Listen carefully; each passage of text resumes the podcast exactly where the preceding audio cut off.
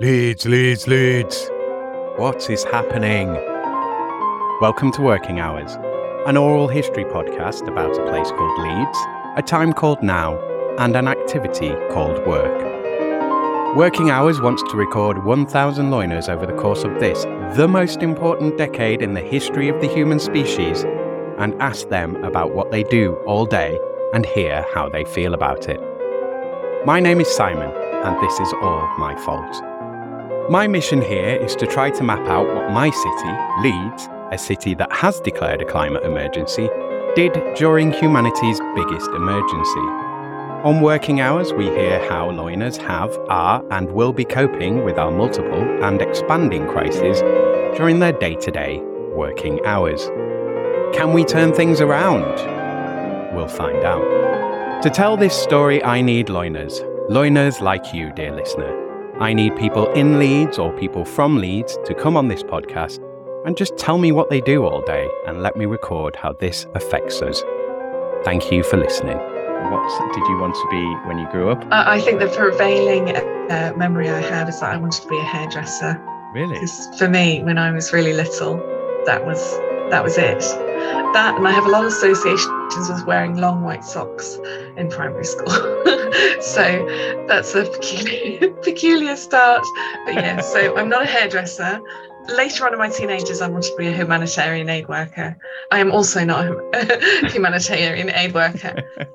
so my early dreams have been shattered. oh no.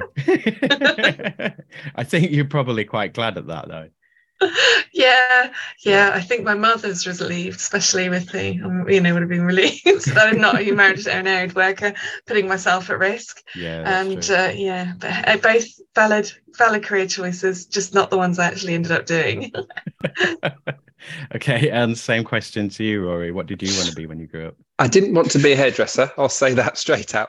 Um, I did. I did want to be a marine biologist mm. um, from quite early on, and I think the the inspiration for that was, and I'm not sure whether w- whether it was a good idea, but my my parents let me watch Jaws. Um, I wasn't very young. I was hmm. probably mm. just about okay. You know, it's just about acceptable to watch it, but I was absolutely fascinated mm. with sharks, and I know a lot of probably a lot of kids growing up in the 80s, 90s. That probably was was hmm. the case. You know, a real sort of fascination around this big this big fish in the sea. Mm. and that then prompted a lot of interest yeah around marine life aquatics the ocean. And um, yeah probably not until I got to secondary school that then shifted a little bit. Uh, but yeah that was that was always my hope that I would be uh, yeah sort of diving deep into the ocean and and uh, yeah studying studying these things. You are listening to Series 4, Episode 16, and to my guests Dr. Rory Padfield and Dr. Alexandra Dales. This is another Zoom interview recorded on the 30th of March 2023. I'm excited about this episode, even if it has had to come out more than six months after I recorded it. Please join my Patreon to support the show. But it's still a fascinating and important interview. We have had a hell of a summer and a hell of an El Nino which isn't over yet. We need to pull our fingers out and get serious about reality yesterday. And we will only know that's starting to happen either when the news and the political theatre show goes away or it changes its discourse radically. But that's not going to happen, is it? So it was nice being alive for a bit. Thanks to everybody for helping me to ruin it. Dr. Rory Padfield is an interdisciplinary social scientist and a lecturer in sustainability and business. In his research, he engages with the broad themes of supply chains and natural resource governance, sustainable consumption and production, and corporate sustainability across and between different scales of business and organizations. Rory is especially interested in organizational supply chains that originate or have impacts in countries in the global south. Drawing on political ecology perspectives to pursue critical questions around ethics, social and environmental responsibility, and local global political economy. Rory has investigated the adoption of international sustainability standards amongst small and medium sized food manufacturers in Malaysia and Indonesia sustainability impacts of water commercialization on Malaysian utilities companies, and examined the sustainability and traceability of palm oil in a UK university supply chain. Rory's unique academic background, spanning geography and environmental engineering, facilitates a commitment to inter and transdisciplinary approaches to the study of the sustainability of business and organisations. His knowledge and experience of development in the Global South is grounded in six years working in Southeast Asia and extensive fieldwork in sub Saharan Africa, including 10 months spent in Zambia for his doctoral research. Dr. Alexandra Dales is an economic geographer and senior lecturer at YBS, that's York Business School, in York St John University. Her early research centered on examining food and general merchandise global production networks, national retail markets, and sourcing and supply networks in the UK and elsewhere from an economic geographical perspective. Dr. Dales is a principal investigator for an XR Stories funded project, Sustainability Stories, investigating the UK creative industry and the communication of sustainability. The project brings together academic expertise in market economies and firms, York St John University, and sustainability from University of Leeds, and is exploring how SMEs involved in film, multimedia art, advertising, and immersive and interactive digital technologies can communicate sustainability transformations through creative storytelling in order to engage policymakers, consumers, and market actors. Alexandra specializes in qualitative research methods, in depth secondary data collection, and thematic analyses. She has been particularly successful at developing industry contacts and securing participant interviews within previous research projects both in the UK and Southeast Asian contexts. As a result of her research, she has become highly skilled at interviewing diverse participants. Right, let's do this. Episode 96 of Working Hours with Dr. Rory Padfield and Dr. Alexandra Dales. Okay, so I'll stay with you, Rory, for now. So, what is it that you are doing now? So I now work as a lecturer at the University of Leeds. Um, I lecture in sustainability and business mm-hmm. within the School of Earth and Environment. So broadly looking at the way that businesses and organisations how they can move towards a more kind of sustainable agenda. Mm-hmm. Um, but yeah, I've taken a kind of a, a different path maybe to, to some of my colleagues who yeah, well, in fact, there are many different paths to get to, to the point where you teach sustainability. But I, like Alexandra, have a, a background in geography. So the mm. sort of shift for me, although I had that interest in marine biology, it was um, yeah doing a degree degree in geography, an MSc in environmental engineering, and then I went back to to geography to do a PhD mm. in development geography. I was interested in um, interested in water scarcity in in sub-Saharan Africa. So I did mm. my PhD there. But yeah, I've ended up now teaching on sustainability and business. Mm. Okay, um, so I won't delve into that more uh, because we've got a limited window today, yep. and we're doing two people, and we're going to go slightly off from the normal route. So, uh, Alexandra, what is it that you do now then? Okay, so I am also le- lecturing. I'm in uh, York Business School, York St John University, and uh, I I am now researching sort of sustainability in business, and this is how you know Rory and I were introduced a few years back by a mutual friend, and we had lots of shared interests. Mm. But really, my background, I'm also a geographer, but mm. I, I rather than looking at sort of developmental geography. I'm an economic geographer. So I did my PhD at University of Manchester in economic geography and I looked at macroeconomics mm. and specifically globalization of retailing. So mm. Tesco's being overseas or Walmart and, mm. and spent lots of time looking at these major sort of economic structural processes and process of globalization and global production networks. Mm-hmm. So really um, all, all this, the, the major systems in our global economy were, were the basis of my, my bread and butter throughout my PhD. And a, a little after that until I've come to shifting my focus. But before I did my PhD, I worked for eight years as a geography teacher in secondary school in London. Mm-hmm. And uh, that was I was, I was, quite happy to do a PhD. I was quite tired. It was a, it's a hard job being a teacher. Total credit and respect to those who are yeah. uh, teaching. And I mean, geography is a great subject. I always loved geography, mm. and I did um, my masters. I did at Liverpool, and I that was in economic geography, so geographies of globalization development, mm. and I did uh, my undergraduate at Liverpool quite a while ago. I shouldn't reveal my age, but it's a little while ago, and uh, yeah, so that's that's how and I so geography, geography, more geography, and a bit more geography, and now sustainability geography.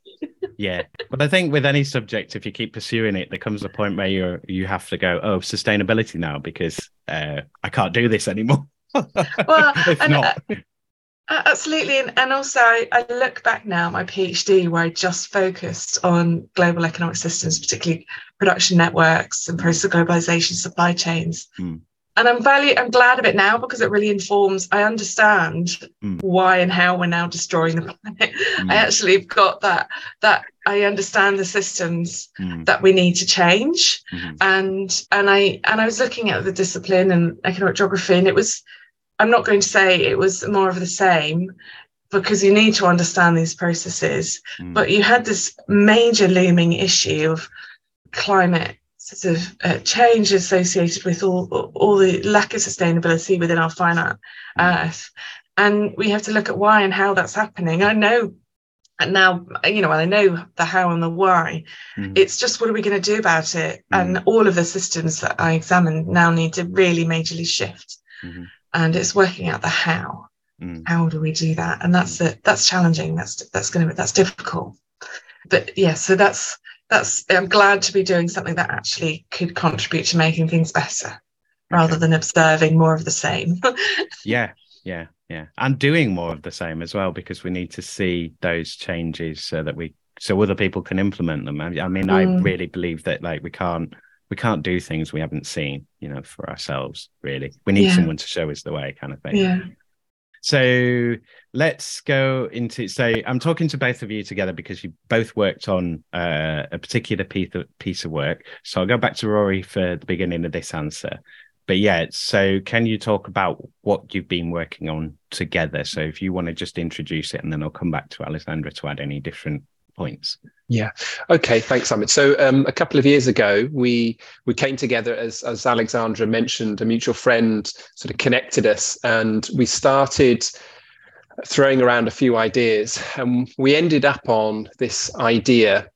I think prompted a little bit as well by the the funding call, but it, it definitely was in the area that we're interested in, and that was around communication of sustainability. Mm. Um, we felt that there was the stories and the narratives around climate change and around sustainability weren't necessarily yielding the outcomes that, that we wanted or say we mm. wanted but weren't, weren't really pushing the agenda far, far enough they were mm. they were really sort of speaking to the existing agenda which mm. really as, as we would call is a kind of green growth or green capitalist agenda, which essentially is maintaining the status quo mm. in terms of the economy, yes, introducing some changes to the way that, let's say, governments, businesses, organizations operate, but fundamentally, it's not addressing that big drive for consumption and growth. Mm-hmm. Uh, most of the solutions that are considered and proposed around green capitalism are very much sort of market based. Mm-hmm.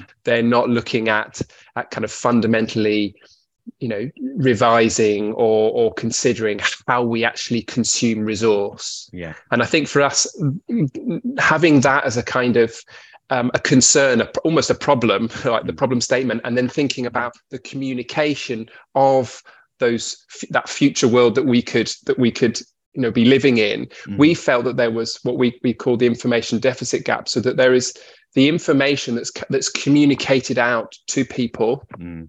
From from different organizations from different areas is, is not is not doing enough is not yeah. doing enough and it's not critiquing in the way that it should be mm. so we, we, sort of felt well actually there's a real opportunity and we, we ended up going down looking at um, a very particular industry or sub industry, which was the augmented reality sector. So those organizations and companies that that create stories using virtual reality. So we use that as a little sort of case study. And as, and as it happens, and as the work's developed, we've got more and more interested in it. And we realize actually this is applicable to not well, actually not just communicators, but but kind of organizations and you know businesses more broadly. And, and maybe we'll come to that in a minute. But yeah, so we wanted to try and help and support the way that virtual reality, augmented reality organizations, but let's call them communicators broadly, how they could communicate more effectively about um, sustainability and climate change. Hmm. Okay, so I'm going to go to Alexandra. Is there anything you want to add to that before I ask another question? Yeah, I, I just was thinking is that the we had conversations about what what were the limitations around existing content, existing stories, and our lovely uh, postdoc researcher um, Gemma Bridge, she she um, has done an amazing job of doing a desk-based assessment. So she she went through social media. It was it was within the uh, sort of what you could do with the internet, looking at different stories that were are out there, whether it was from a Greenpeace um, campaign film on reducing plastic and tackling the sort of British government on how much plastics is shipped overseas, or a game where there were uh, six stories and you could make decisions about what happened to people and or six individuals and their own six stories and you made decisions of what these people should do a bit like one of those old flip books mm. you know go to page 29 if you want this to happen but that followed through um, this amazing game and you, you, could learn you could have a green cal- calc- sort of calculators where, you, where your decisions leading to more sustainable behaviors or were they less sustainable? And mm-hmm. so the audience or the, the the player could experience that variation. It's called climate under pressure give a little plug.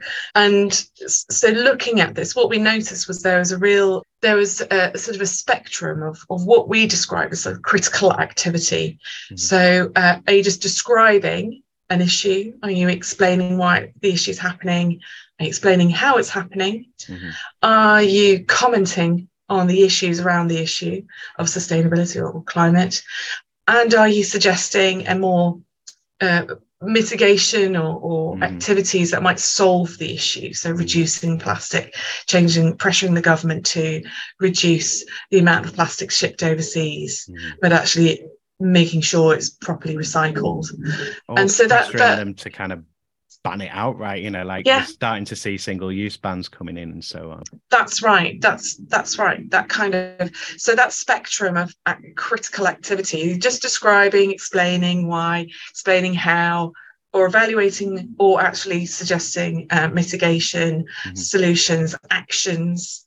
And we saw that um, a lot of the stories were really weighted towards the description and explanation what what's going on how and why mm. and that and then you might have a whole sort of five minutes on the what and how and why mm. and then maybe sign a petition like yeah. that and, and it stopped at the more deeper commentary and the more greater suggestion of of what um, needs to be done to tackle the issue mm. and that if you have the majority of content that's just suggesting explaining and essentially being very quite uh, quite sad to look at. And it, and that sort of people could be put off with that oh my goodness this is really overwhelming. Like for example the in the series two frozen planet two, with the bbc and david attenborough the last episode episode six is meant to be a reflective moment. Mm.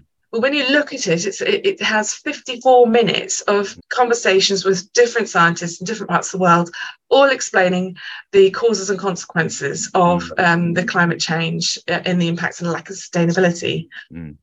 And I remember watching it going, oh, you know, this is mm. this is a bit this is difficult. It's hard to watch. Three minutes, and I and I actually went and looked at the timer. Three minutes was spent on solutions. Mm. And that's i find that really uh, that that's if you've got that big a flagship program i can understand the need to sort of want to engage people and to draw people in to care about the issue but you can also risk switching them off. Mm.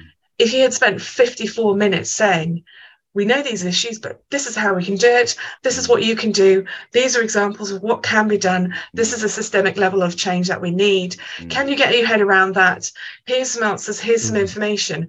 That's really pro- positive and proactive. Mm-hmm. And and I think that would. And so my drive in in in and part of the, what we've done is to is to get that idea across that mm. if we could spend more time communicating what we need to do mm-hmm then that would be great. But even, and I, I remember watching, there was an advert, like 30 second, 20 second advert uh, last night which was all about recycle more, but it was done with the pink face of a cat with blue eyes, like mm. hypnotizing the audience, saying, recycle your electronics, recycle your mm. electronics.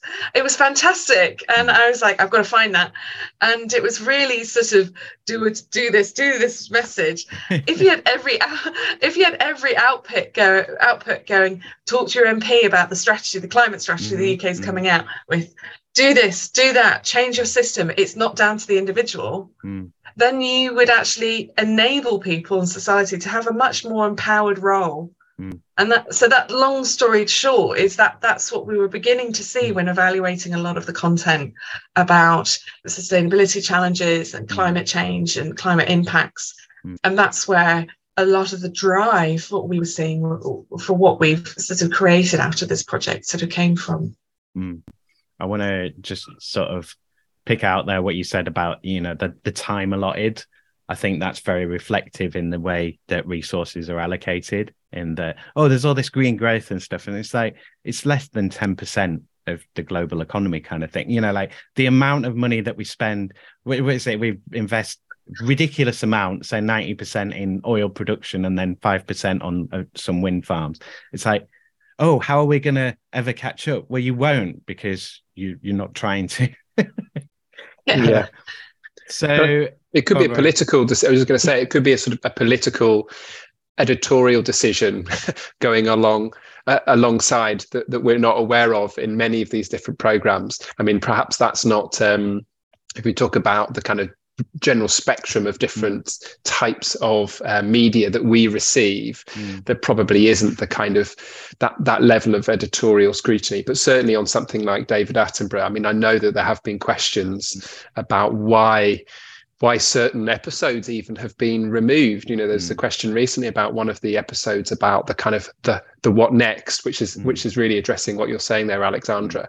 And it's it's it's had people outside of the organization questioning, hold on a second, that goes against the grain of of our kind of almost philosophy and modus operandi for for society and that will start raising some very difficult questions about fossil fuels and connections with our political system and everything else so mm. i suspect for a lot of the media pr- probably not not you know the majority but but an important and you know a kind of heavily weighted proportion there are those sorts of decisions as well sort of political decisions that, that will prevent that kind of communication that you describe alexandra actually getting out Mm-hmm.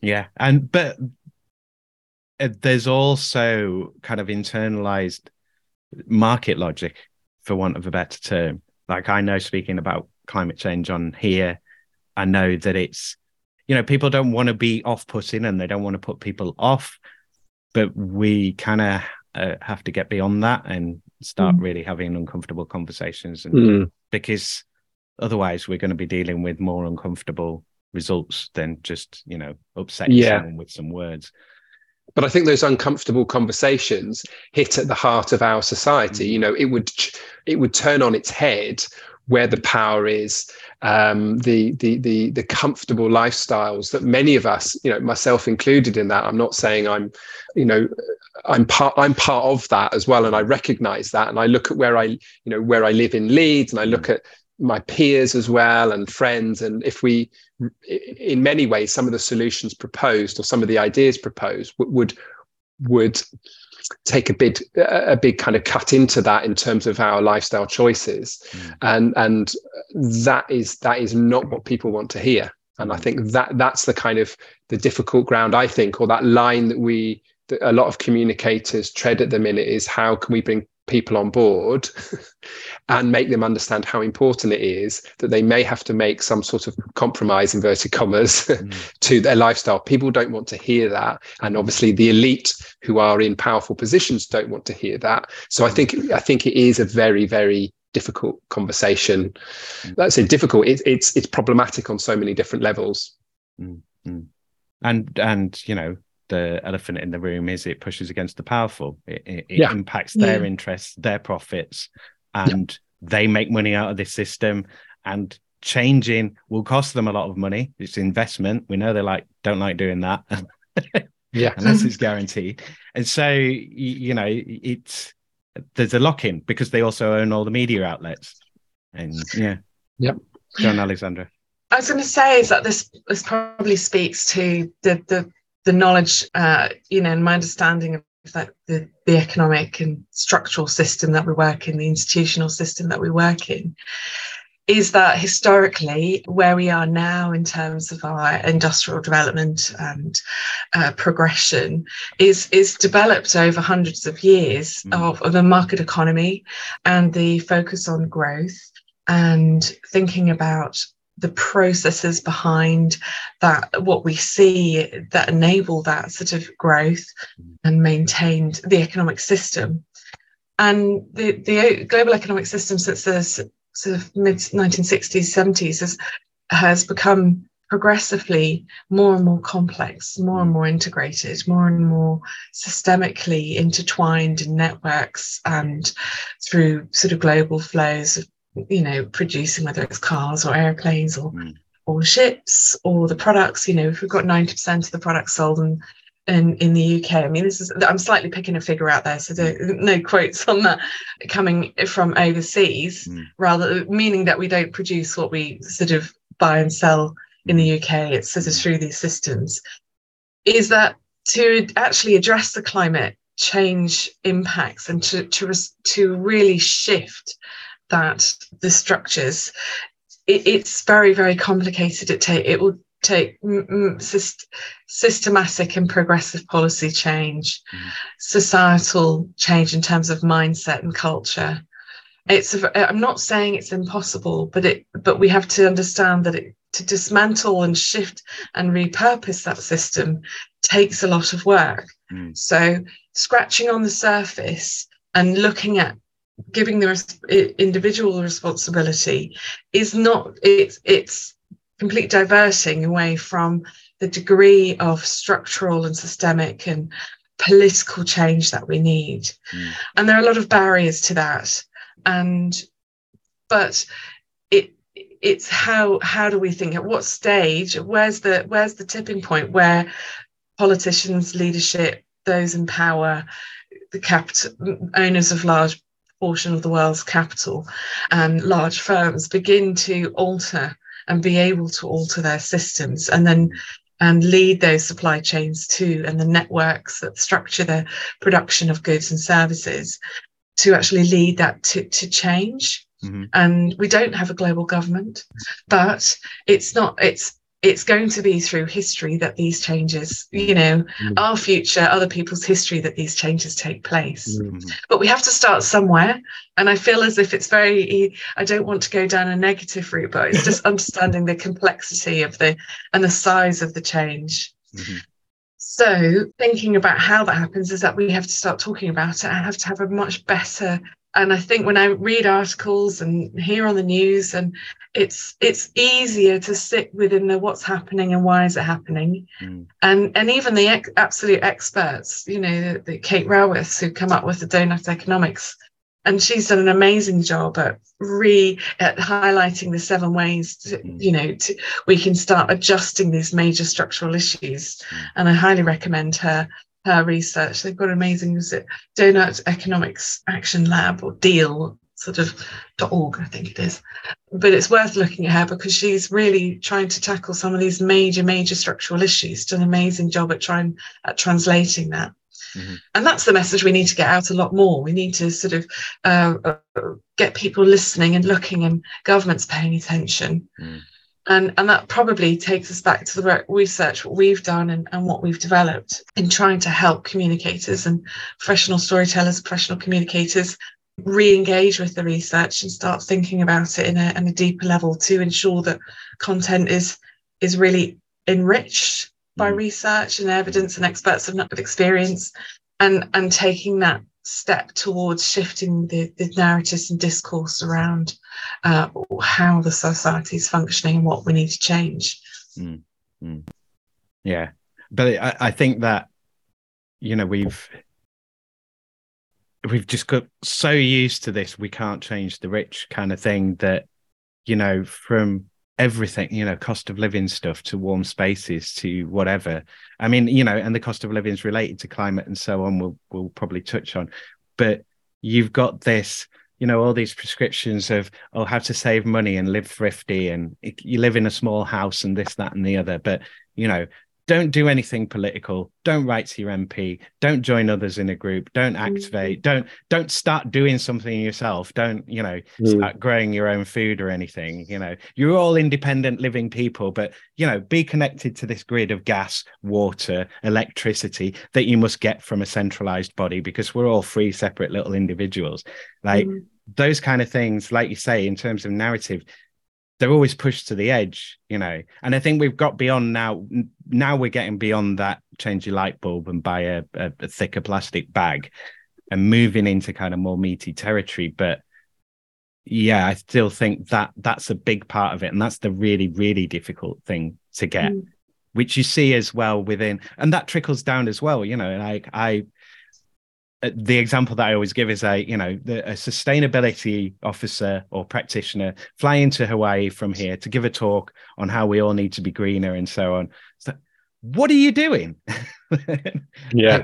So um, I'll let you respond first, Alexandra, and then I'll come to Rory for any additional points. Mm. Like, do you want to add anything to that, or kind of respond to anything? I, I was saying uh, part of part of my sort of background, sort of research in my PhD, looked at the institutional, cultural sort of bases for the way capitalistic or national business systems or you know national capitalisms worked mm. and in the uk we have a strong ideology towards arm's length relationships. Mm. So very much uh, what's called liberal market economies. Those amazing sort of varieties of capitalism, mm. research done 2001 by Hall and Soskice. And they talked about this spectrum between liberal market economies and coordinated market economies, which you'd see in Scandinavia, Germany, France, and coordinated market economies talk about or focus on closer collaboration, collaborative relationships between labour, education systems, mm. government, and, and less arm's length.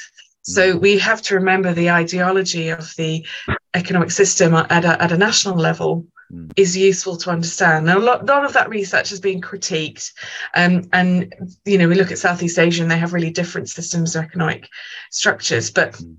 my point being, that the I, the prevailing political and political economic ideology that we see, particularly with the Conservative government, is is is a is a historical process that's that's sort of systemic as as a ideal um, institutional approach to the economy, mm-hmm. and that uh, still the market system um, wherever you are, we've still got a capitalistic capitalistic system globally, but some economic systems, some economies will be more sort of resistant because of that ideology to mm. change than others. Mm. And it's certainly within the UK, it's probably me trying to explain why we're seeing this downward pressure on responsibility given to the individual, mm.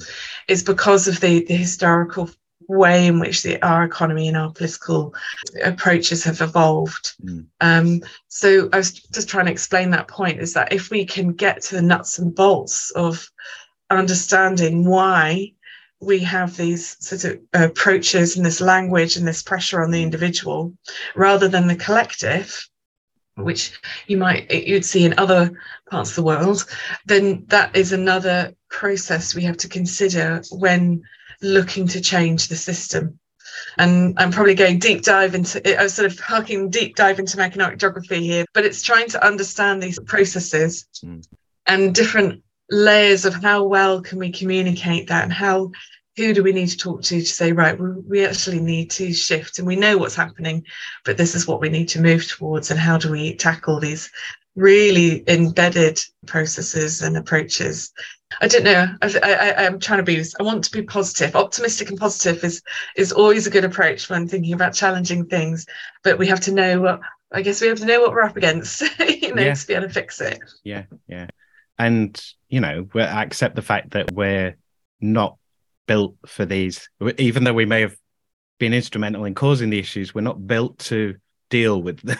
not not on an individual basis, at least, anyway.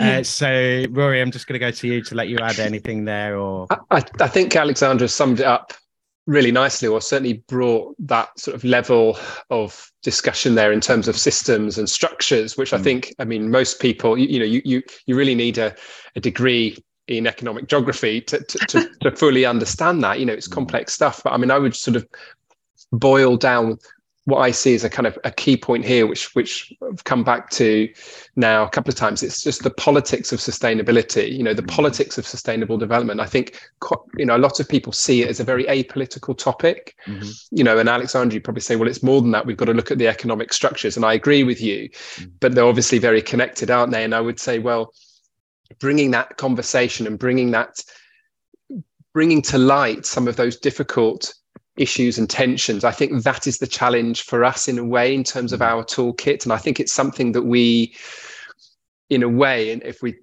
think about you know how we move this forward, you know, where where do we integrate uncomfortable questions. You know, we talk about in in uh, universities, we often or sometimes talk about uncomfortable pedagogy, which is where you put your students into a slightly difficult position, mm. not physically, but what I mean is in terms of you stretching them, you asking them questions that maybe they're not prepared for. You know, in, in a hmm. deliberate way, and, and not to make them feel ignorance or anything like that, but to try and get them to think in a different way. And I wonder if there's a kind of uncomfortable pedagogy or an uncomfortable practice mm. that we need to be considering within our communication to really bring to the fore some of these really yeah ultimately political questions that are shaping the way our societies run and ultimately shaping what needs to happen in the future mm.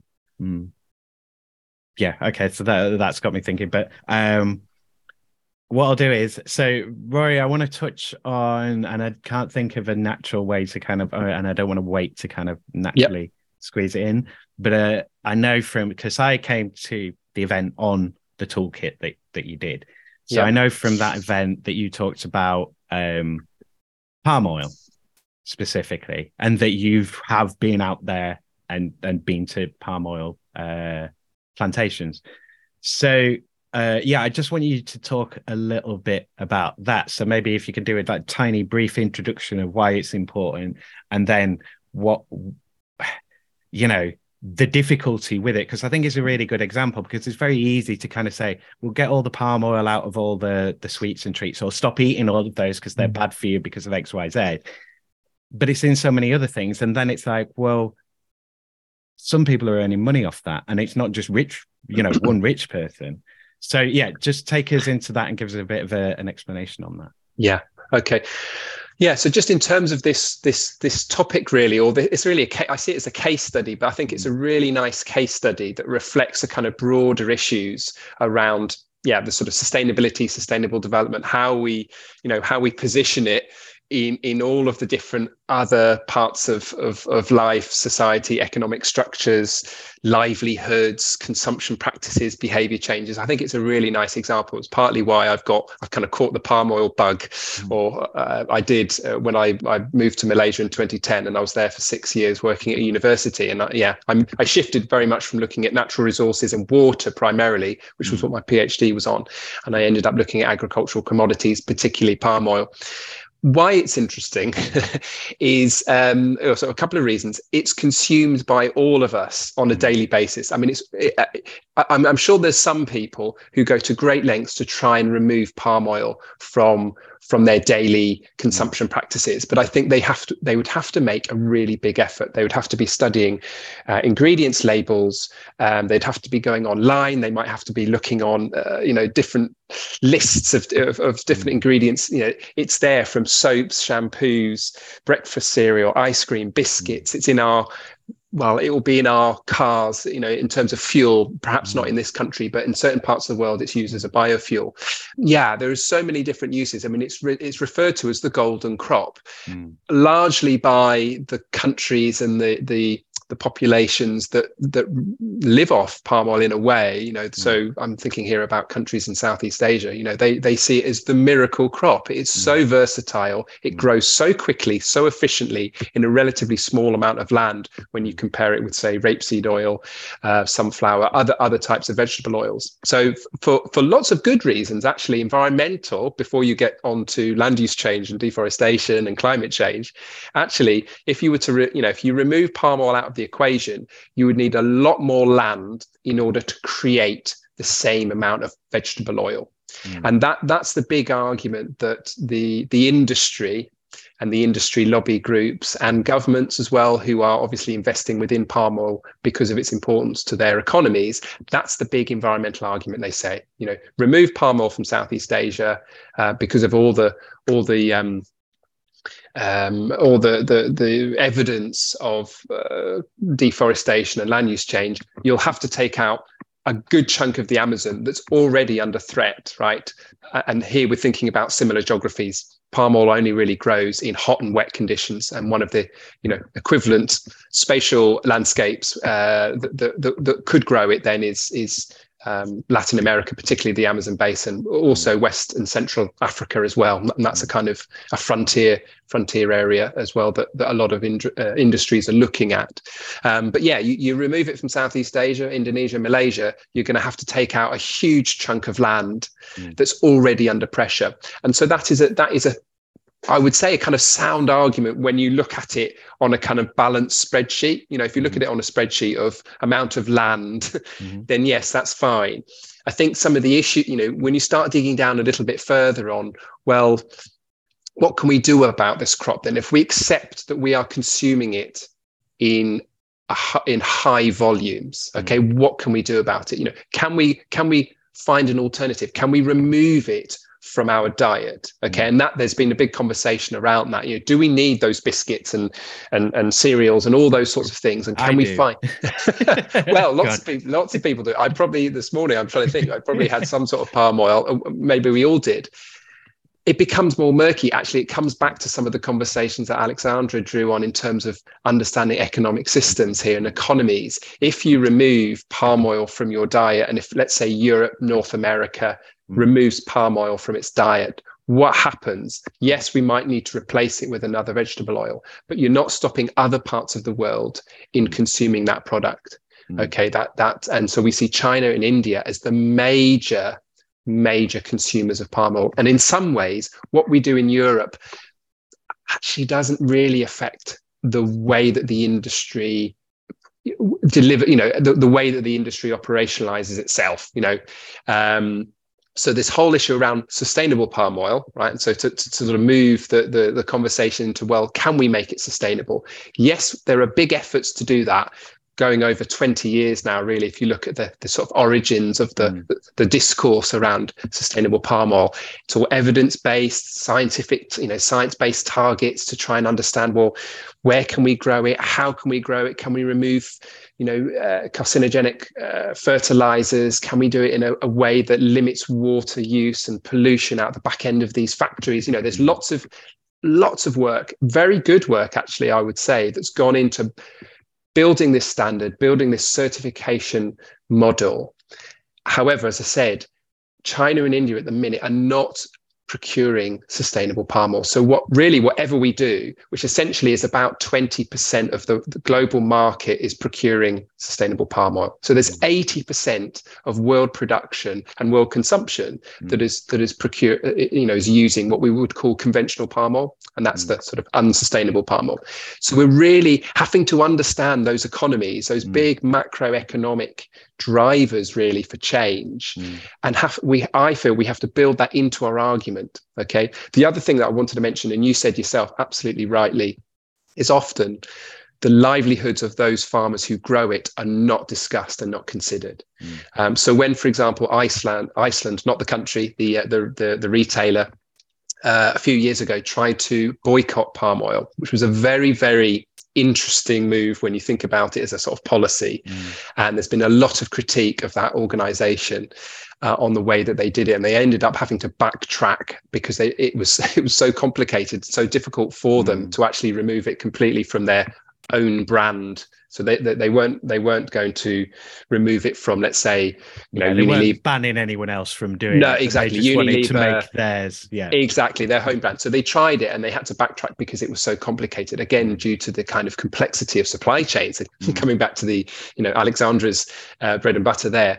But one of the issues that wasn't spoken about was well, what about the smallholder farmers who rely on palm oil in those geographies? So let's say in Southeast Asia, if you boycott and you you cut them out of the equation, what do they do next? You know, how do they earn a living? Do they just sell their palm oil, non-sustainable palm oil, to a mill who will then uh, process it and send it off to India and China, maybe they won't be able to sell. So that's another thing. So there, there was a big question, I felt a very big question about how those farmers, uh, the livelihoods of those communities, and there are many, roughly, it's a very crude figure, but we think about 50% of all of palm oil globally is produced by smallholders. So not these big plantation firms. And again, in our minds and in our mm. kind of, you know, the way that we imagine these geographies where palm oil is grown, we think of these vast um, monocrops, you know, over uh, monocrop plantations over thousands of hectares. Yes, they do exist, but we also see a lot of small holders and cooperatives mm. work in this space as well, who don't get all the benefits of a big corporation, right? So they're very much in a different livelihood sort of scenario. Mm. And and so for me, it was very interesting. Now, that's not to say, you know, if you're looking at it from a climate change point of view, you might say, well, hold on a second, we've we've only got so many years to limit this warming, and if if palm oil is part of the problem, then surely we've got to make some kind of strong and and and, and fairly assertive interventions, and maybe we have to find a way to look after these farmers. Okay, mm. fair enough. I, I I would say let's look at those let's look at that sort of welfare approach for those farmers. But that wasn't being talked about particularly mm. by the company i mentioned before. It was like no we removed them. You know that they, they are unsustainable. We're going to do something good. We're going to protect our brand. There was no question as far as i could tell and maybe i'm wrong maybe they were trying there was some sort of initiative to maybe support an ngo that in a way was training these you know farmers. But i didn't see it. I saw it as a mm. very kind of almost a political move mm-hmm. um, a sort of branding mm. branding move. So yeah, that that that in a in a in a way, you, you see the complexity of this particular this particular crop, and because we all consume it, it it's not, as I say, it's one of those it feels quite niche in a way, mm. but actually it has global implications. Uh, and it, affects so many of us, if not all of us. In, it touches us all in some way mm. that actually it's quite relevant um, in in many respects to all of us. Mm. I, I, for me, that's a question of, well, do we have any obligation towards these people? Like, does anybody have any obligation towards anybody? Right? Because we kind of have to answer that question because it's like, who whose obligation is it? Well, first of all, is it anybody's? Is yeah. is there an obligation? And I think the answer will probably be yes. And then you uh, go from there. Exactly exactly. I mean you, you, and you start getting into questions of values. You start getting into questions around you know considering you know how do you consider others and stakeholders? Let's say if you take an organization how do you how do you consider stakeholders beyond your your your customer? Mm. you know what about those adjacent communities that are affected by that product that you produce? And how do you consider how do you consider the environment as an organization? You know that's one of your we would call a stakeholder in a way. It's not mm-hmm. a kind of person. What about the ecology that, that, that that nobody speaks for really? They don't have a voice in, in in questions around sustainability. Yes there are people that can speak on behalf of of the ecology and flora and fauna.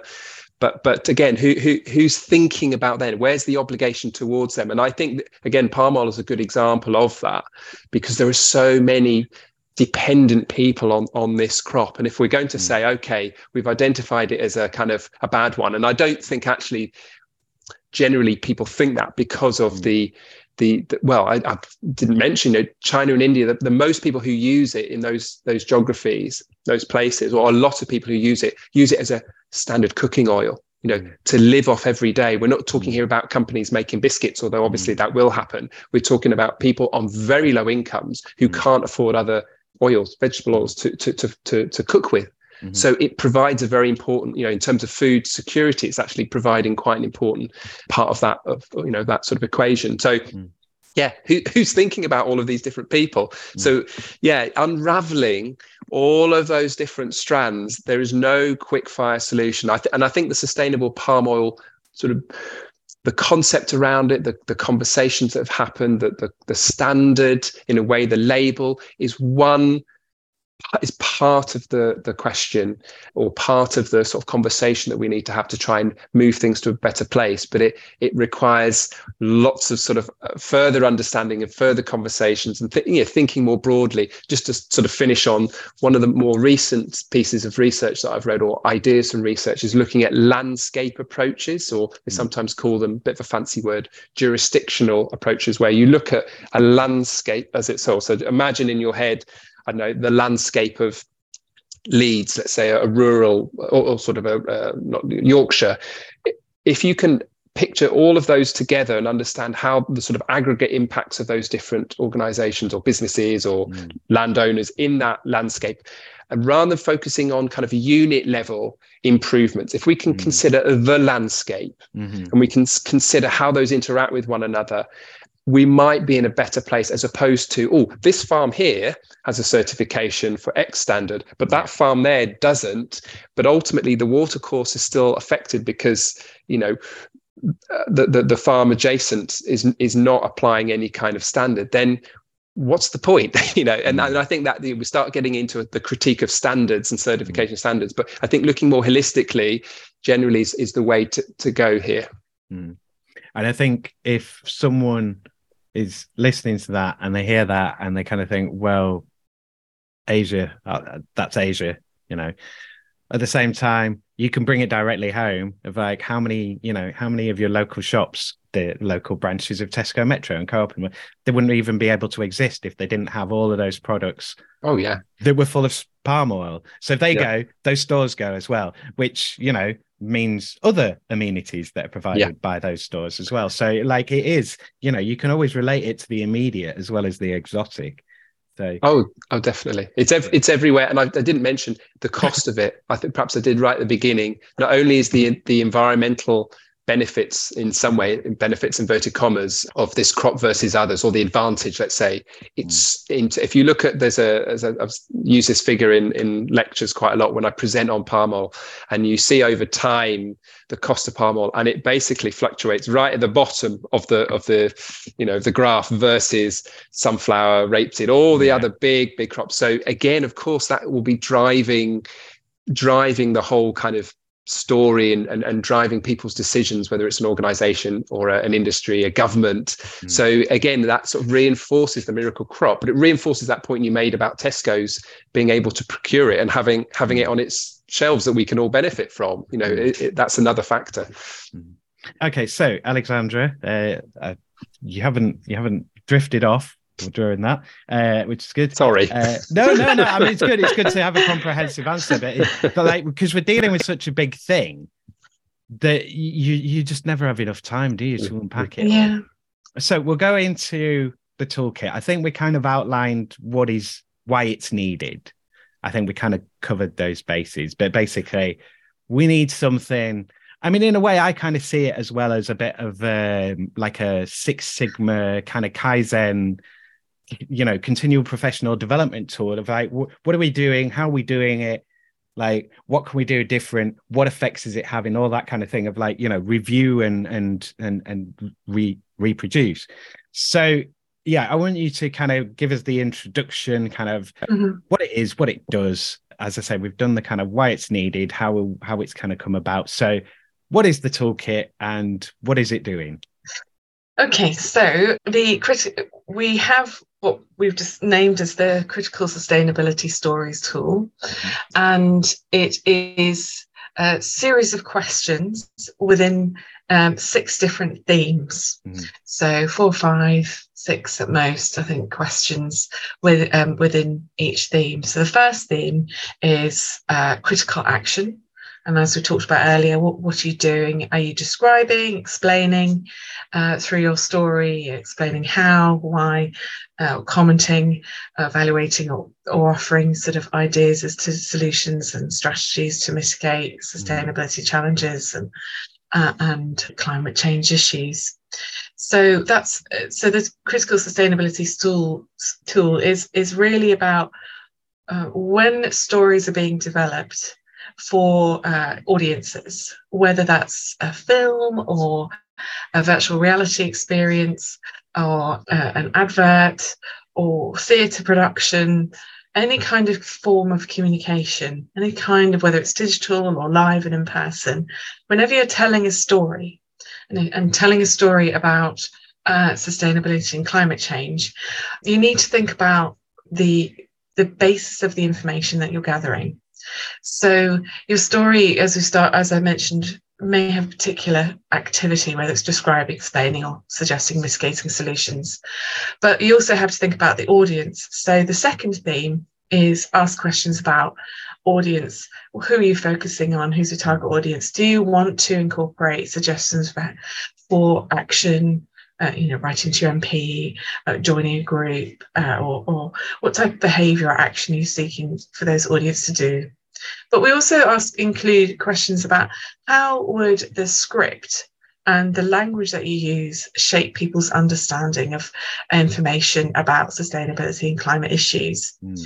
So this is where we're trying to engage in the process uh, of uh, how does the story shape audiences' understanding. Mm.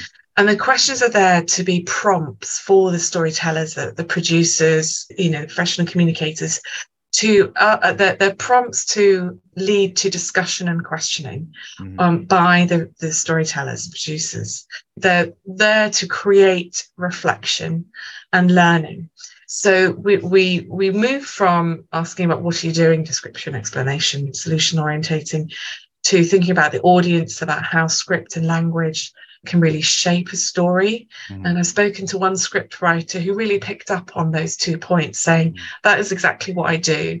Mm. And and sort of he, he'd worked in adult and children sort of out creative content, and he said that that's really helpful in terms of thinking about how can I use language to convey the story because mm. it's audio. A lot of it's audio mm-hmm. um, uh, language telling.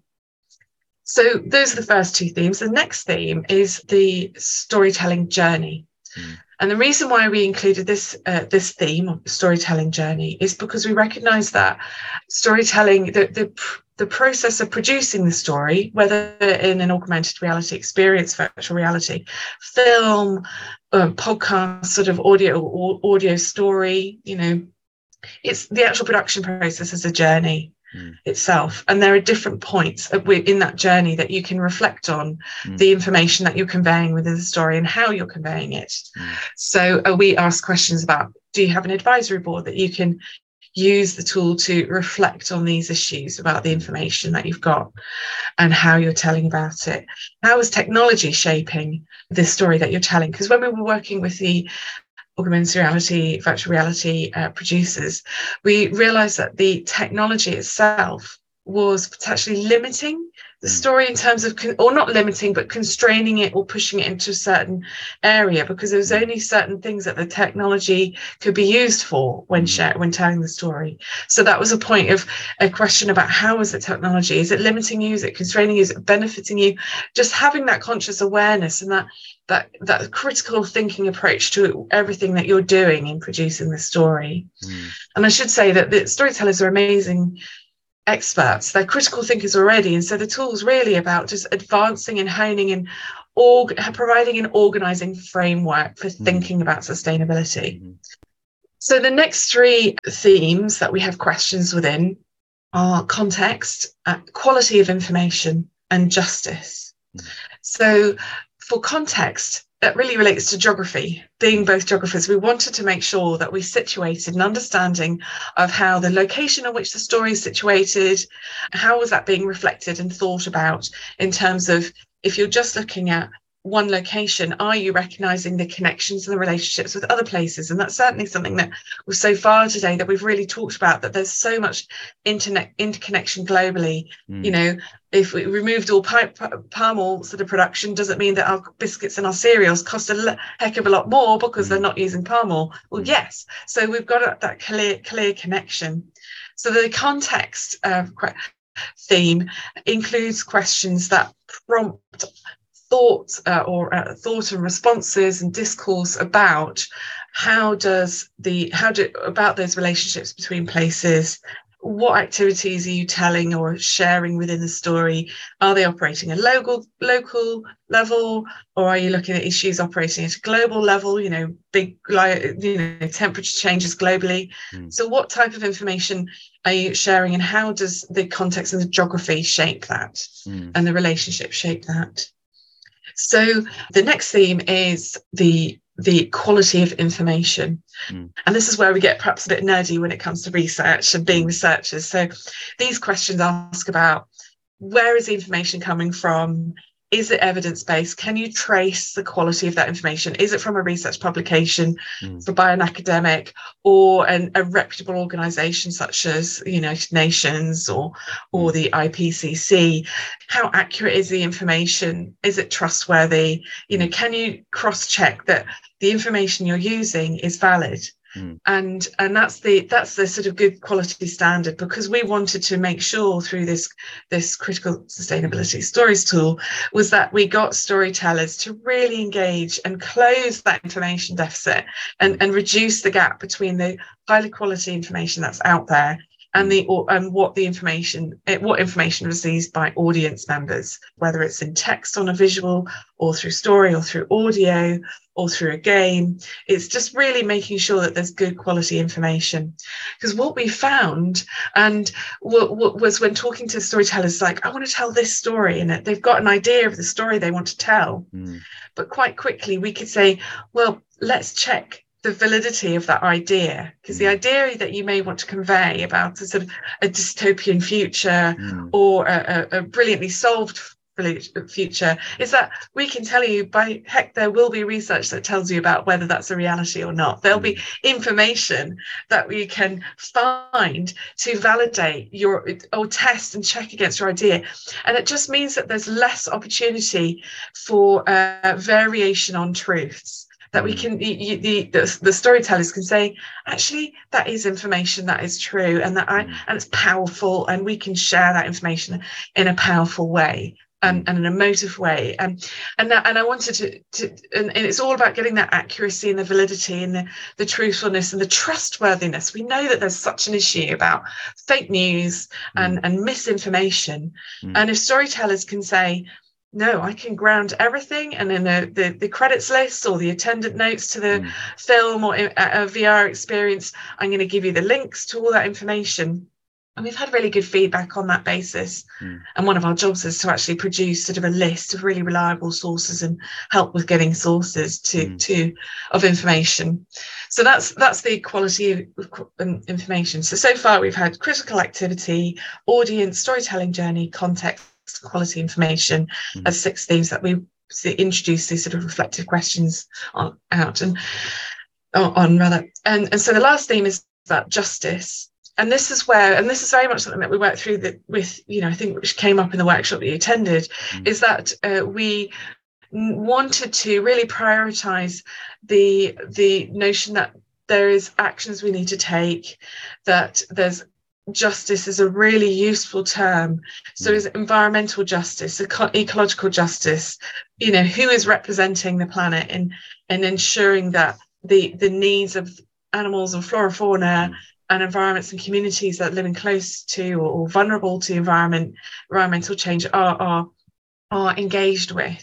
Mm. And it links into political justice and social justice because we know it's not just climate change is, is not, not just about the environment and the, we- the weather it's mm. it's about the, all the different groups of people and systems that uh, are shaped and impacted by it mm. so the, the the justice element really uh, has questions of does the story reflect on who is responsible for the changes happening and responsible for the solutions for these issues mm. and who is being affected and how mm. so it, it, triggers all of those new possibly not from the workshop that was that what, what, what came out and we developed that theme more clearly mm. um, to make it more direct in terms of considering justice so this is the six themes are really uh, they're a tool for reflection and thinking for mm. storytellers. Mm. It is an open tool, you, and and what I've always said is, you know, users can those using it can add their own questions that may mm. prompt uh, uh, something that's relevant to their stories.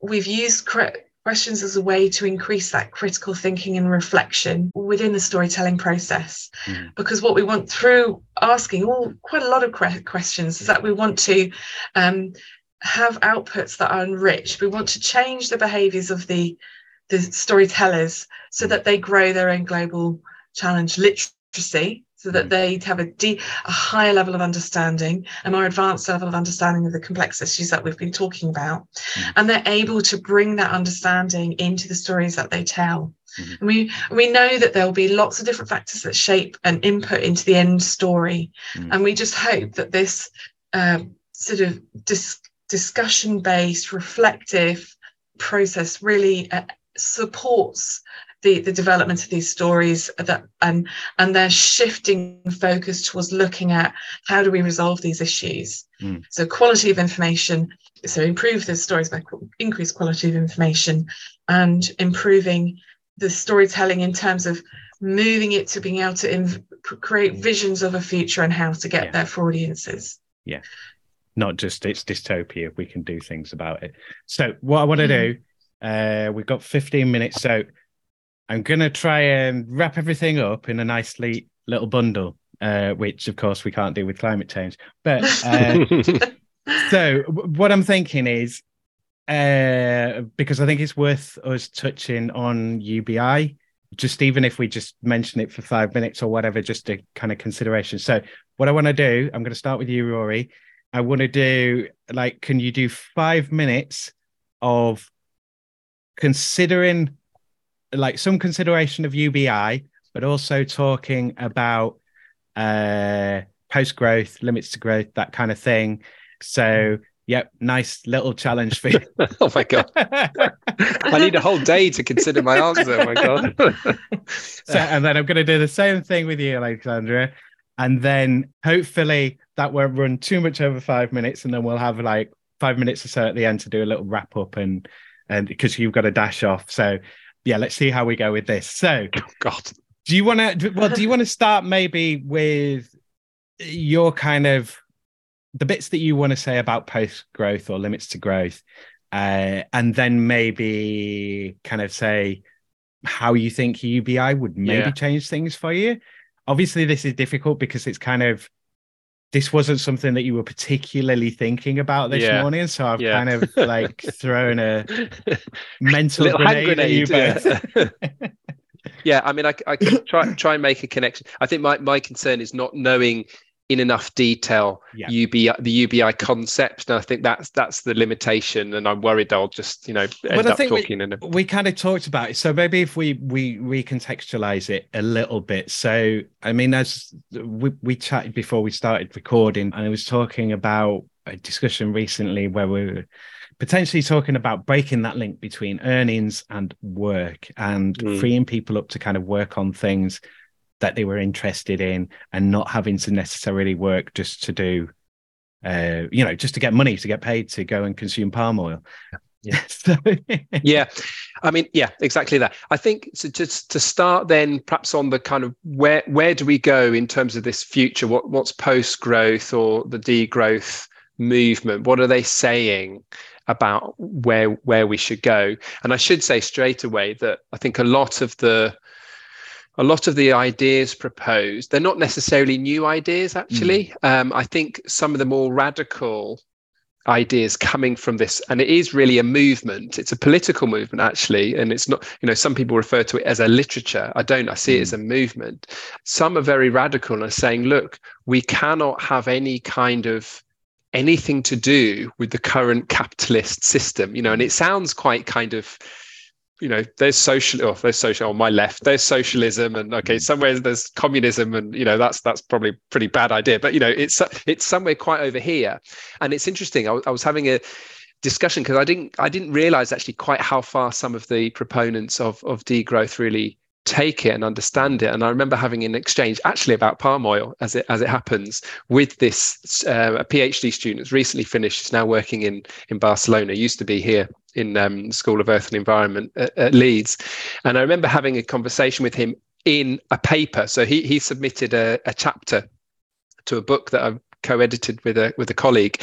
And in the comments i gave a bit of a peer review and i said he, he was writing on degrowth and i said something like is there any opportunity for researchers to engage with industries and engage with companies to try and get them to understand their limitations and move towards a, a, you know kind of a better you know in a, very broad sense in a, a better way whether it's integrating sus- sustainability into their business models using standards etc etc and he said no the very the very fact that you're having a conversation with these organizations is reinforcing the capitalist logic. He said, mm. "You can we can you cannot have a conversation with them. They are the problem." Yeah, you're validating them. You're kind you're of valid. Oh, yeah, you are you you are yeah. valid, and you can solve this for us. So if you change, then we've changed. Exactly. And so for, for he he was, and we ended up not having an argument, but we had quite a kind of robust discussion because I then came back and said, "Hold on a second, where does that position somebody like me who mm. does work with with companies. I do work with palm oil firms, you know, mm. and and and I'm working on these these issues. I'm not working on degrowth per se, but I'm I'm mm. working on these these questions around sustainability. He said no, that for me doesn't work. Mm. You know, like you said, you're validating, you're re- you're reinforcing their power in the system, mm-hmm. which I thought was really interesting. So, and now that's just one viewpoint from within this broad movement around post growth and degrowth but that gives you a little bit of a flavor of some of the that that kind of hard view quite extreme view of where we need to go. Ultimately to use greta thunberg's you know um monica monica monica you know we need a systems change. It's not you know we don't want climate change we want systems change. And actually that feeds into the kind of degrowth movement. They want to see democ- you know proper democracy they want mm. to see participatory movement people mm. actually engaging and having their voice heard and and being able to you know change change policy and and you know the, the sort of climate change commissions or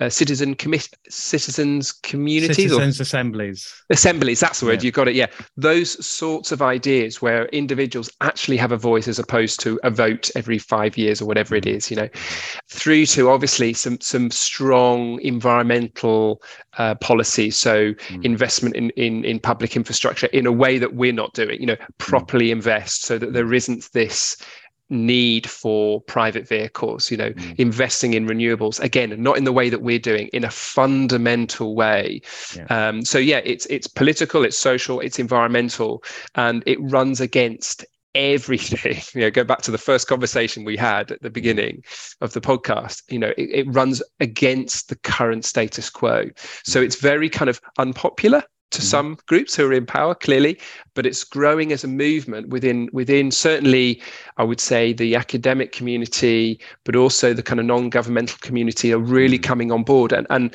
the likes of kate raworth who we mentioned before who is the the sort of champion she's the she's the brainchild of doughnut economics that forms part of i would say that some of the ideas some of the toolkits that are needed to help thinking about well, how do we give voice to citizens? How do we give voice in, in a way that mm. allows us to make decisions that are in our best interests and uh, in our environment's interests, in our children's interests? You know, so it, it, it's there's some some lots of sort of ideas that are being pulled and kind of coalescing around this idea of a kind of new future or a better future which then to flip it further you know how does that then connect in with a with a concept or an idea like universal basic income. Well i would say quite possibly it links in very it links in very well. There's a there's a there's a good connection there.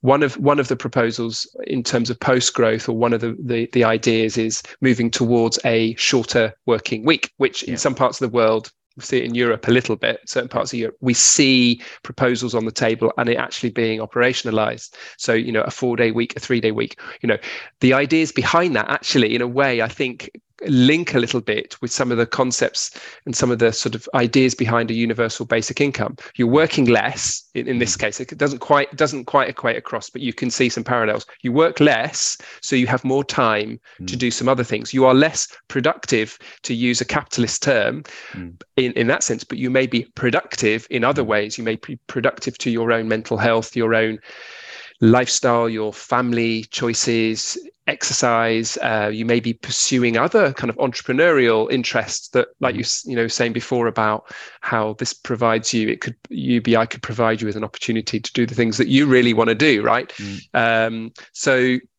actually looking at the kind of connections between the two and maybe there is a literature and apologies to y- yourself and listeners who would say well there's a whole lot written on this. I don't know nobody about knows it. about it.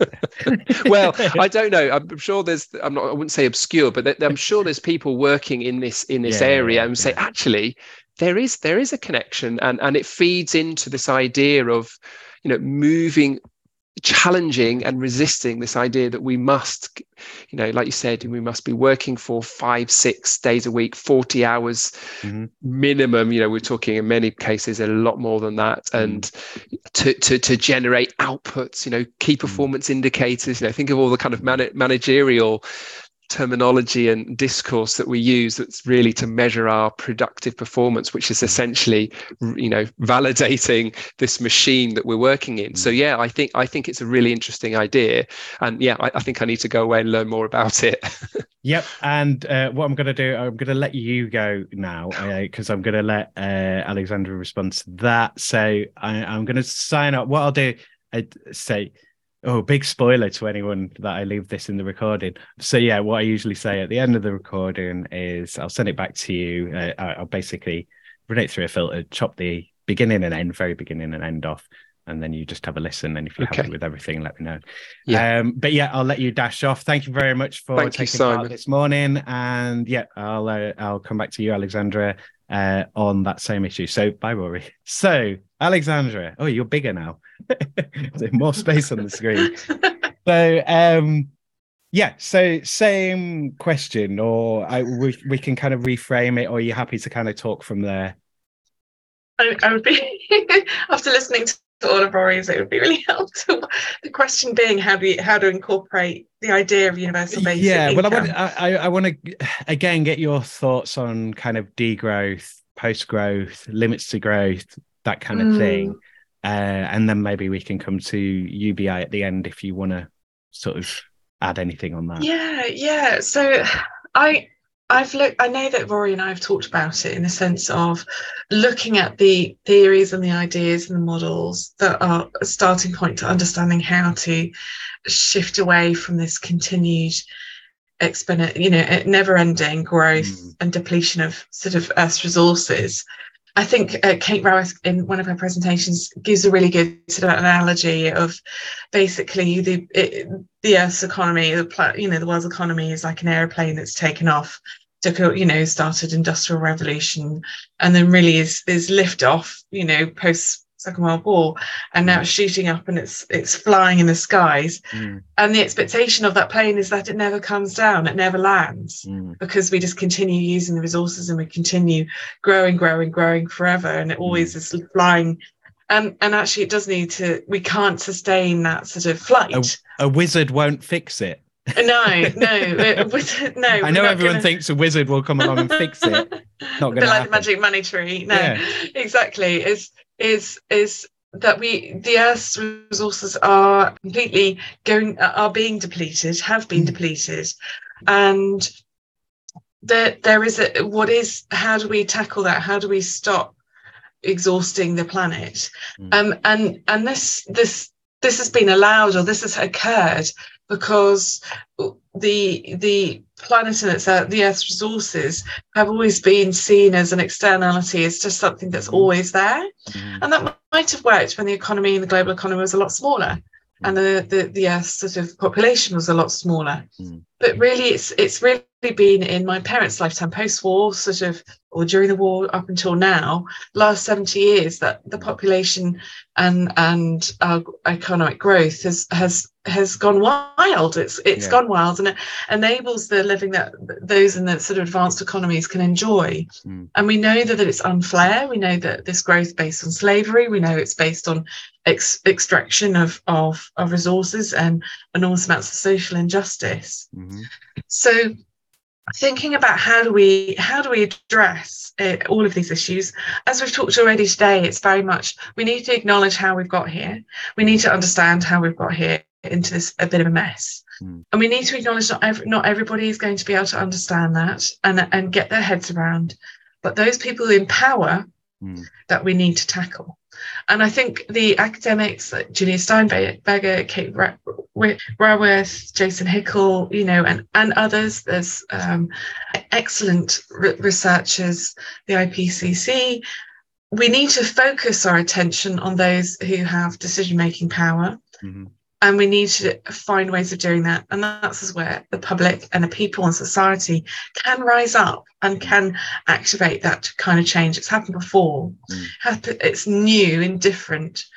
So my view is that it's all possible that that post growth and making these changes is possible. Mm. it's just how we get there. Mm. and the way i'm trying to cope to, to cope with this these major challenges that can be really sort of overwhelming to so many and, and myself included it, they can feel so big mm.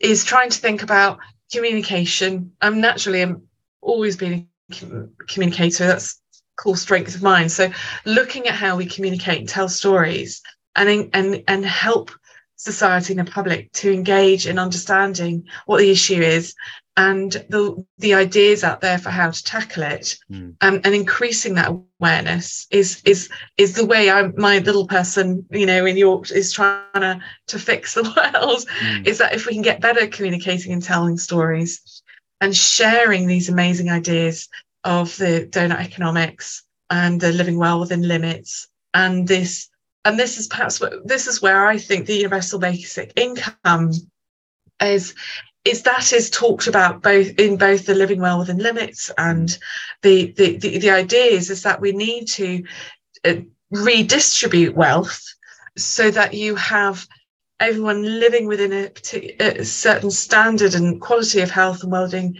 basic mm. rights, basic healthcare, basic opportunities for education, to work and to contribute. Mm. Um, and that that is a that that basic universal basic income uh, is actually a really core tenet, mm. core idea within the the the, uh, the research on post growth. The the big ideas about what a post growth um, society looks like and what the, and the nature of the systems change. Mm. So all of the all of the frameworks talk about evening up and sharing the distribution of wealth.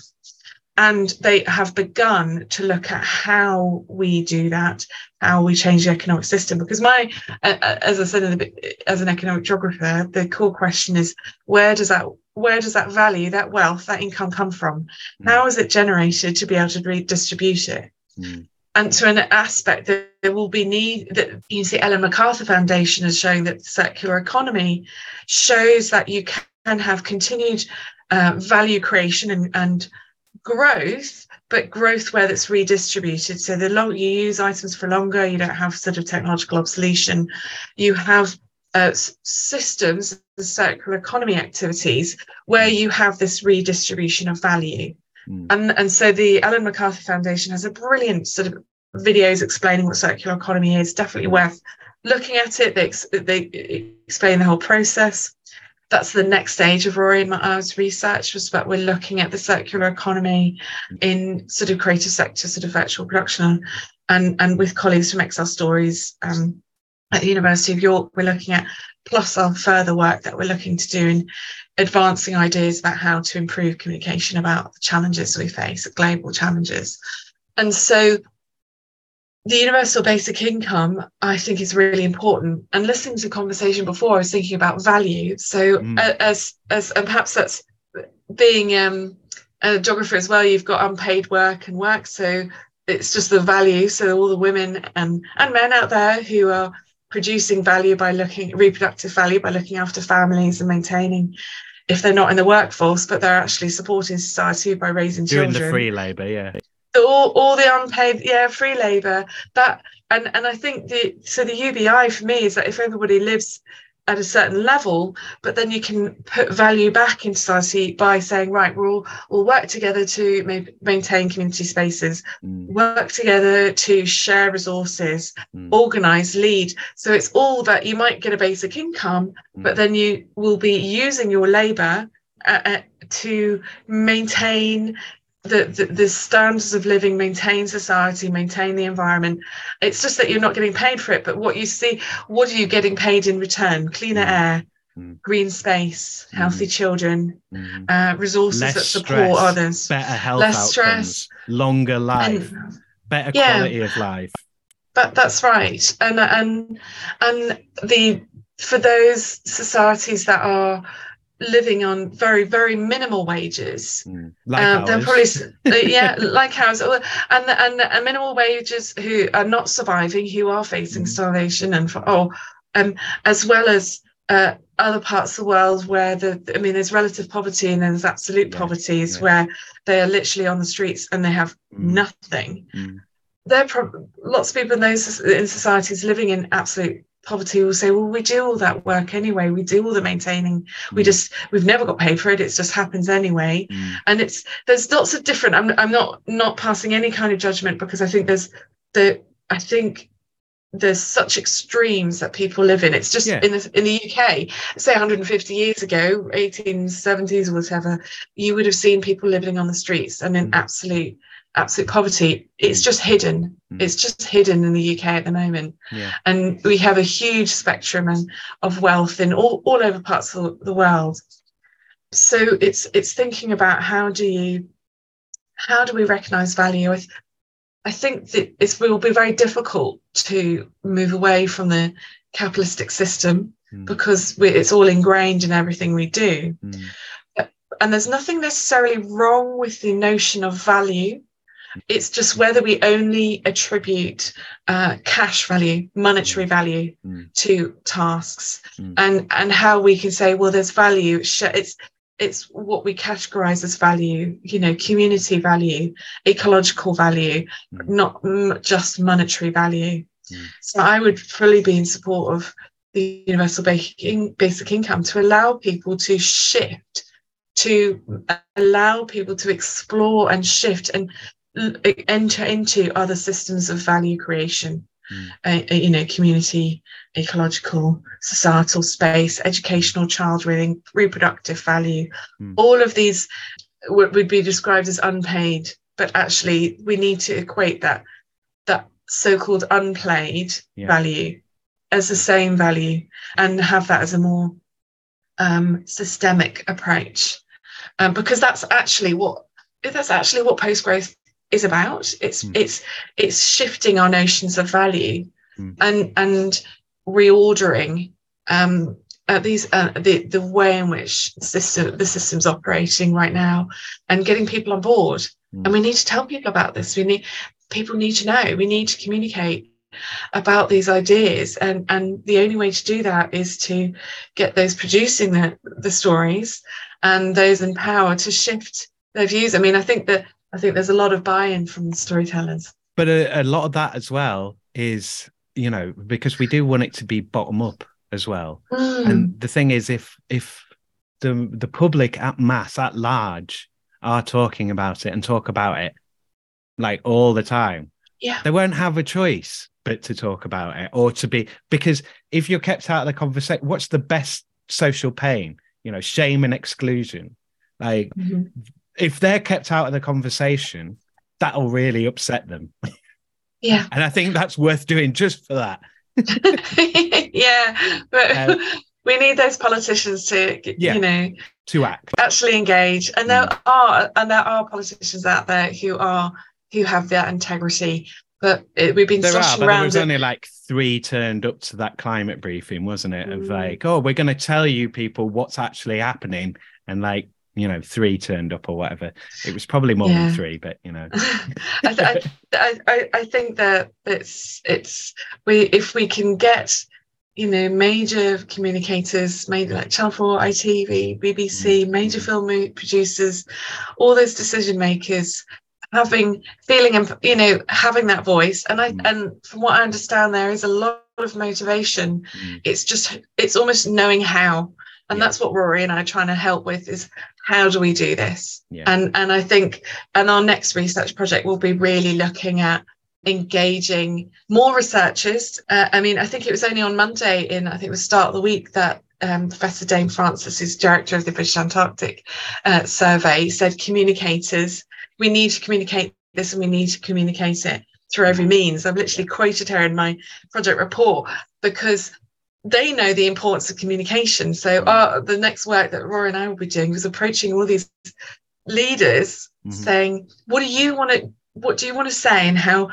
how what do you want these storytellers to to say, mm. to share, and how? And let's." let the framework that we've developed be a beginning process of route to to enabling that to happen and we'll be going to you know big names mm. in communication tv producing tv channels and saying mm look, can we show you this? Yeah. Can we get you thinking along these ways? And that and that would be, and then and that would be a start. mm. to getting it out you know to the masses and and, and and empowering people to make a decision and to to be able to go actually i can do something mm. and and I, it's not out of my control and i don't need to look away because i can do something yeah um, and, and that's th- that's the goal and that's real empowerment you know like actually showing people a way forward things that they can do that they can do things you know again that's not just changing their light bulbs and their shopping bags but like no. you know productive you know social regenerative productive activity Absolutely. one other thing that i want to say on the recording which i was thinking of while rory was speaking and is becoming more and more my motto nothing about me without me like you know it's that the whole of social production you know like we we want to communicate because we want to empower people not just to act but mm. you know democracy is action democracy in action yeah. you know to to deliberate to come to consensus to you know try and find a way forward and all of that kind of activity can i just ask you one quick question as a wrap up because i think uh, sure. good to get your take on on this. So we mentioned globalization a couple of times. So and we, you know there's loads of stuff that we should have touched on or could have touched on. I mean we could probably this podcast could have been days long you know. Yeah. So i'm going to ask the so I, i'll kind of frame it a bit first. So with covid we saw just in time uh, supply chains pretty useless in a crisis uh, outsourcing all your productive activity around the world not great in a crisis.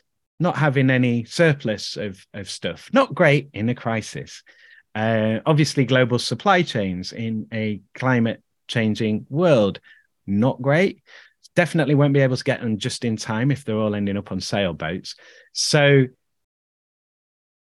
do we need globalized? Like, my answer to this is obviously yes because you know we don't have all the we don't have any rare earths in england so you know even if we were making stuff here we'd need to get some rare earths to make those things or cobalt or whatever mm-hmm. so you know slightly disingenuous question do we need globalization and like that is a major driver of climate change as well mm-hmm. so yeah can you just talk to that a bit well, this is this is a good. I know question, it's another actually. one of those huge questions. No, that's uh, it's it's a good question. It's it's been. Um, I spent years thinking about globalization and, and the processes. So probably it would be helpful for you and, and hopefully the, the listeners to think about globalization in terms of a series of processes. It often, very often, it's talking about in the singular as, as if it's one thing mm-hmm. um, and and that can be quite confusing and hard to sort of uh, grapple so globalization and, and this is sort of the definition i often conceptualization broadly defined that i can give is it's a series of, pro- of, of processes and internet interconnecting relationships. And that's the, the broadest definition and, and those relationships ha- happen globally uh, but at, and intersect different scales from local subnational national regional such as the eu um, to international and global. So you have if you think about it as a, as a web of interconnecting uh, relationships and they, they it, it can it can you know go up and down these these relationships uh, through. Uh, and so that i don't think it would uh, we can't say we we don't need it because it's more this is the nature of how our our world operates. If we think about just the economic functions within that the, so you have global political relationships you have community relationships that operate at local and national international level you have laid labor organizations that operate and our relationships environmental relationships of global so that so we could never do without globalization because then that would be doing without relationships mm. and only looking at what relationships we have within the uk mm-hmm. but when we think about the global economic system and the, the production networks and supply chains and the systems through which we get our goods and services and the connections. That is where we can look at them and go, these aren't working well. Mm. These aren't functioning well for the climate, for sustainability, for the depletion of the resources, uh, for us in terms of our dependence, because it means we're exposed and mm. that can lead our cost of, you know, the availability of food. Um, uh, uh, uh, you know, I think it was sort of lettuces, tomatoes, or whatever that wasn't quite available, or our food systems, mm. the, the, the vulnerability there's nothing wrong with being vulnerable as a such because we have to work with other people mm. but it's what what those what the, that exposure to this what does the degree of interconnection in our economic systems and production and networks for goods and services mean for us in our daily lives Mm. And that can mean that we do, we are much more subject to that to that uh, higher uh, rapid changes in the fluctuations of, the shocks. those fluctuations with the the impact of the oil and gas prices, mm. um, how those structures are, you know, and how that's suffering. impacted the banking industry. Which... The financial structures and the the the and the mismanagement and it's become too complicated for policymakers to fully comprehend. And they have so, no policies left either, so they just like it's, bailout it's, or yeah, it's the the the and the and the I mean and going back to that sort of that ideological uh, hands off, distant, leave it to the mm. market, the mm. invisible hand of the market. It doesn't work anymore. You know, Liz Truss's catastrophically bad, you know, economic policy through Kwasi Kwarteng last year, you know, mm-hmm. uh, that had catastrophic issues because they were seeking to go through the the uh, hands off, let the trickle down market effect. It doesn't work anymore. Mm-hmm. It's not functioning. We've moved on it, moved on from it. We are highly integrated, mm-hmm. but we need to ha- think about if we can make a lot of the environmental policy that, that, that, what's being advised is that if we adapt and look at more closer reliance on renewables within the UK. We've got wind, we've got wave, we've got mm. solar, mm. we've got so many, and, and, to a point, nuclear, but I have problems with nuclear because of its risks. Mm. We've got such opportunity to shift and reduce our energy um, vulnerability. Mm. That that is something that we really need to be thinking and focusing on, mm. and pressuring, you know, the MPs. Say, what are you actually doing to address we have to see what sort of the Labour come up with mm. in terms of um, we have to reinvest. We can see we can increase our resilience to global shocks. We can look at how we shift our farm food system to be more sustainable, to be less reliant. Mm. We never we we never should be snipping all the ties and all the connections to the economic system because trade is part of that benefit but we have to think about what does post growth trade look like mm. and and how do we the UK is is desperately damaged by our leaving the European Union mm. because we basically had all these agreements to reduce the cost of exchange between countries. Mm. You know, some uh, other countries will have a, an advantage in producing more efficiently one good, so but we're better at another good, so we can swap. The you know the Conservative government cut.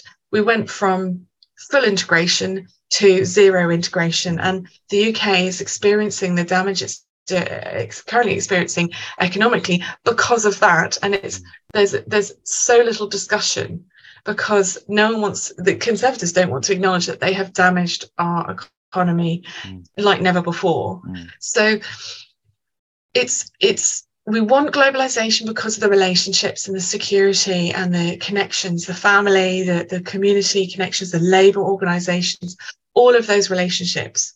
We have to narrow down our thinking when th- considering globalization to the economic structures that don't work well mm. environmentally, that are exor- ex- de- depleting our resources.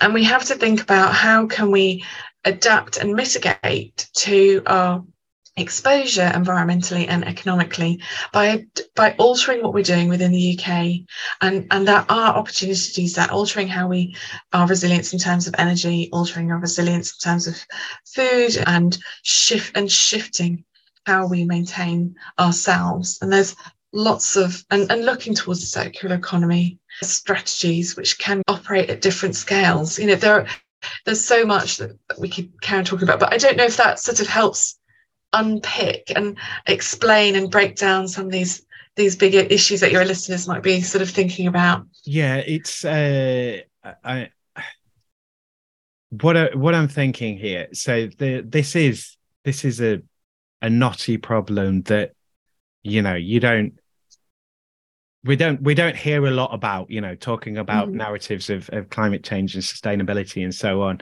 I mean you might hear it more in sustainability circles but it, it's definitely not anything i've heard in kind of the mainstream that often but it's how do you okay so we do circular economics. We we have local fab labs. Everything is you know you you buy a design off the internet you 3d print it at your local fabricators then it's a question of the materials you know certain materials we can supply easy we can substitute some materials for other materials and stuff.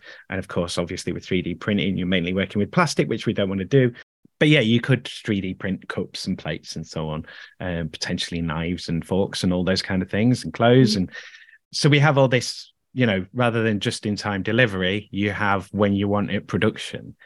But even if you had that say still, like I say, with the big, you know, your commodities, your coppers, your rare earths, your cobalts, your mined materials that you are not just recovering from, you know, because there will be natural usage over time. So even if you recover everything from landfalls, landfill, there is a need to have a certain amount of that material. So then it's like, how is that material distributed globally? Is it, you know, because mm. at the moment it goes to where it's manufactured. You know, like we need it here because this is where we're doing, you know, that all the OEMs, all the original equipment manufacturers, they get all the resources and then they process it and turn it into things. So if we're doing it more locally based, then the location would need to get shipments of of those goods. And obviously I would guess there would be some trade, some outward exchange yeah. of of things but yeah, in terms of balance of payments, in terms of like the logistics of that and the governance and administration globally and so on, like I don't know how easy that is to get to. No, so I think we have to go back to the sort of the principal idea about trade and, and what's called comparative advantage is that mm. some parts of the world will do that process, will translate that, uh, you know, extract certain resources and process them more efficiently than the UK or other mm. parts of the world. Mm. But we can do sort of technology or services uh, uh, more efficiently than they can. Mm-hmm. It all you can't change, and this is where geography sort of comes in. There will be built-in structures that support the efficient production or, or development of a service, mm. and some places will do it more efficiently than others. Mm. And that's the basis of trade. That's the basis of trade of of in terms of that international movement of goods. And I wouldn't, and I don't think it would necessarily work to have all of what we need in one in the UK. We haven't got the structures to enable that. Mm. It'd also be very costly. So in terms of shifting those processes to be less dependent, it's rather what processes are involved in producing and using core resources mm. that what are the how can those processes be changed to make them less environmentally and socially damaging mm. is that possible mm. i'm not sure if it is in all cases do we look to stop using those resources and shift up to no longer having cobalt in our phones mm. to change to re- we and that that's that's that question of it's actually okay to be connected and reliant because it reduces costs mm. and it makes tr- trade allows efficiencies and opportunities of growth it's how is the wealth distributed mm. how is what is the environmental damage created by that process can that process be changed so it's i think it's we can't rem- we and maybe we shouldn't remove the processes that are happening to enable certain goods and technologies and resources to occur but it's the the the negative externalities it's the the, the negative cost to the environment and, and society whether through unfair wages or unsafe working conditions that need to be altered mm. and that would be it's it's looking at how the process is done that needs to be uh, revised and examined and maybe we have to do without to ensure people live better and that the, the environment isn't damaged and that the processes are sustainable and and i think so uh, uh I think that would be my approach. I, I, it's not going to be possible to shift all the A to Z process of creating something into the UK, mm. not to be able to do it efficiently and not to be able to do that because it, it uh, someone else there's its trade allows it to be done efficiently. Mm if that makes sense. Mm. Um, and that would be my view is is looking at the how and the networks of production and looking at the process that allows us to that, that would enable that shift to more sustainable practices and more ecologically sensitive practices. And some things are going to have to stop you know we can't get a new phone every year we need to la- use the phone we've got and keep it for until, until we pass it on to someone else you know when we're told to use it mm. you know so it's longevity and sustaining what we've got mm. rather than perpetually creating new things that we need to sort of shift towards mm. cool that's a really good edit out point i will say thank you to you on the recording as well because Rory. So thank you very much for doing this this morning and uh, thank you for your time. Um, I will stop there unless you want to say anything else before I. Thank you very much for having me. It's been really interesting. Thank you. Thank you again to Rory and Alex for being my guests and explaining the toolkit. Thank you to you for listening. Thanks again to all my guests, and thanks to you, Leeds, for being my subject. If you'd like a copy of the toolkit, email me at workinghourspod at western-studios.com and I'll send you a copy. It's good. Please throw in a donation if you can or subscribe if you want to. Remember to like, share, follow, and subscribe to Working Hours. Work for peace and plan with kindness. Okay, that's me. Cheers, ears. Take care out there and be kind to each other, Lead. Working Hours is produced, recorded, edited, and published by Simon Treen for Western Studios Leeds Limited.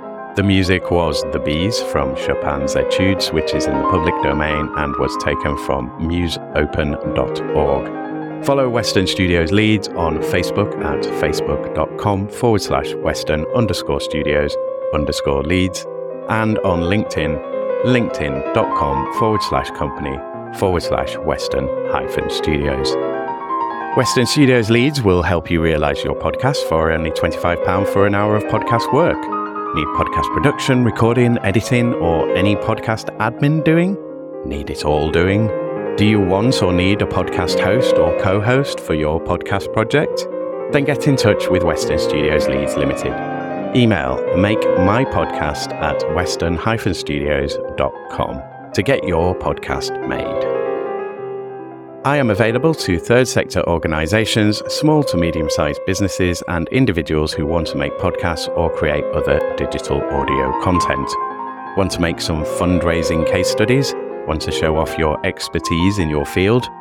Want some help creating your show and format, or just some support learning to podcast and getting going? Whatever your podcast needs, get in touch with Western Studios Leeds.